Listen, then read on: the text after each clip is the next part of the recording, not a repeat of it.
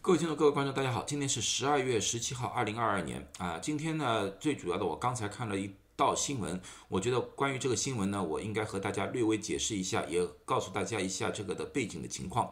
这个情况呢，最主要是呃，按照新闻上来说的话呢，是对中国的一个疫情的一个预估啊。我呢就采用了俄罗斯的卫星通讯社的这份报道，他是说呢，美国研究所预测。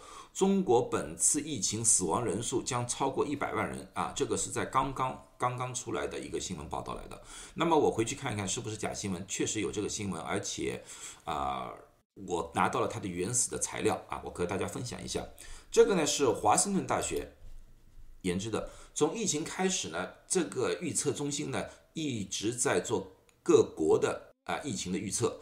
被各各国的那个政府以及各国的医护人员呢，广泛的采用了他们的预测手法。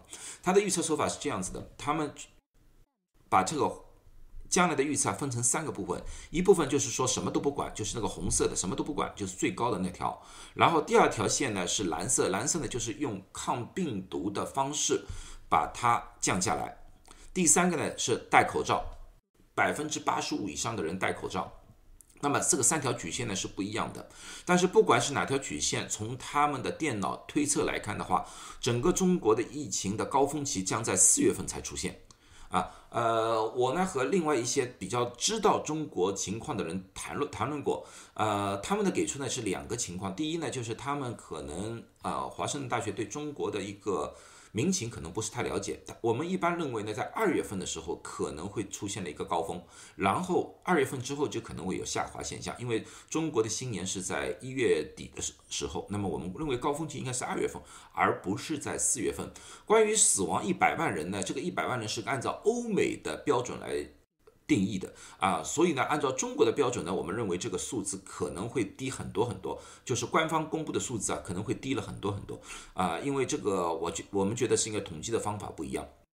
啊，统计方法不但是不管怎么样，这一波一定会造成很大的冲击，因为这方面的预测，我在过去的视频里面早就已经说过啊。最早的时候说的时候是在中国四月份上海疫情的时候，我已经谈论过这个问题啊。因为呢，这个过了之后呢，中国的复旦大学的公共卫生学院啊，他们也做过这个预估，他们认为啊，如果说是四月份的时候开放，那个时候如果重症病房的能力不增加的话，啊，整个国家将造成一百五十五万人的死亡，所以当时他们强烈建议，就是重症监护能力一必须要增加，啊，必须要增加，这是他们的一个推推测，一百五十五万人。那么这个当然必然是四月份的一个情况。那么现在这个情况呢，其实是北啊香港大学也有它的预估，香港大学的预估呢，它是十二月十四号内部发表的，现所以呢外面还没被刊登。呃，也没被专家的评定过，这个呢是我拿到的一个东西。他们说呢，这个香港大学呢，他们认为呢，如果这波疫情这样开放的话，每每每一百万人里面，当将有六百八十四个人会死亡。那么呢，总的人数呢，在整个国家的人数呢，死亡人数当达达到大概九十六点四四万人。那么和那个华盛顿大学的预估很接近。它好的地方呢，它给了三大建议啊。他第一个建议呢，他说应该在开放之前的三十到六十天，啊，每周接种四百分之四到百分之八的人群，然后呢，在开放之前呢，尽量达到百分之八十五的第四针，也就是加强针，也就是现在卫生部刚刚在发布的，就是加强针的一个方案。我们前面我前面一个视频已经说过了啊，他说应该在开放之前达到百分之八十五，会很很有效果。现在的效果可能。有点晚，但是好过于没有啊！这是第四针。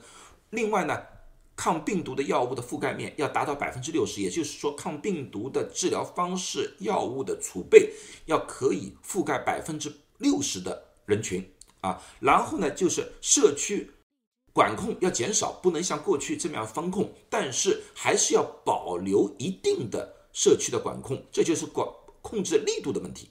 啊，这像欧美国家一样，他们放开，但是口罩令有些地方还存在，有些地方像政府机构、医院里面的口罩令还存在，还有一些措施留着啊。他们认为需要保留大概百分之四十七到百分之六十九的管管控力度。如果说采用这三个的方式的话，他们重新预估，这样子的话，整个中国的死亡人数将减少百分之二十六到百分之三十五，也就是说，从每百万人里面死亡六百八十四人，减少到每百万人死亡人数是四百四十八人到五百零三人。啊，当然这些都是预测、预估。啊，但是我觉得这些建议都是非常好的。其实这些建议我在四月份的时候，上海防控的时候，我的视频里面也提出过相同的或者相类似的一些问题。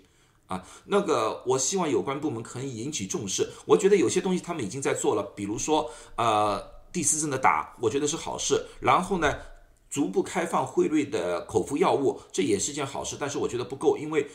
中国对于中度症状，就是说需要吸氧、不需要插管的那部分的药物，基本上是没有。我觉得他们应该要开放瑞德西韦这个药，因为瑞德西韦对这个人群是最最有效的。我再次再次呼吁，中国应该要开放瑞德西韦的注射。瑞德西韦对于重症，也就是说插管的患者没什么效果。如果说是对于轻症也是浪费，但是对于那些需要吸氧的，但是还没有达到插管的那些人，效果还是挺明显的。因为在我们医院里面的情况也是这个样子啊。社区的管控，我我认为一下子全部放开不是这么好，需要有一点政府的一种管控，需要有一点帮助大家。度过这个难关的一个一个方式，如果能有这个三个的话，确实可以很有效的。我相信，按照中国的管控能力的话，我觉得这个减少百分之二十六和百分之三十五，我觉得还是有点保守，能减少一半都有可能啊，都有可能性。因为中国的管控力度在世界上是首屈一指的啊。为什么我们会有这些的预测？为什么我们会有这样的推测？其实呢，这个和中国的。医疗资源有关系。其实中国的医疗资源啊，从病床的角度来说，并不缺乏。在二零一七年的时候，中国的普通病房每一千人的占有率是四点三四，啊，就是每一千个人里面，他已经预留了大超过四个床位在那边，这是普通病床。这个已经高过了美国和英国。美国那个时候才只有二点七七张，每千人才有二点七七张病床。啊，英国也只有二点五四张病床，一千个人普通病床。但是中国有一个非常严重的问题，这就是复旦大学提出的问题，就是重症病房的问题。重症病房，中国重症病房每十万个人只有三点六张病床，和欧美国啊和美国根本就无法比。美国的重症病人十万个里里面有二十九点四张重症病床。啊，所以中国是必须要加大负压病床的建设。这个我在四月份的时候再三强调了，中国的建造能力完全有能力可以扩大重症病床的床位。现在最大的问题就是医护人员。为什么我强调要用负压病床？因为有了负压病床，才可以。做好院内的管控，就是在医院里面不会大规模的流行。现在最大的一个问题就是医护人员大规模的被感染，医护人员无法在第一线抢救患者，所以哪怕有病床，哪怕有设备，我们没有人。我四月份的时候再三强调，一定要负压病房，一定要训练针对新冠的专职人员。可惜，唉，呃，那个日本和韩国的重症病房都超过了。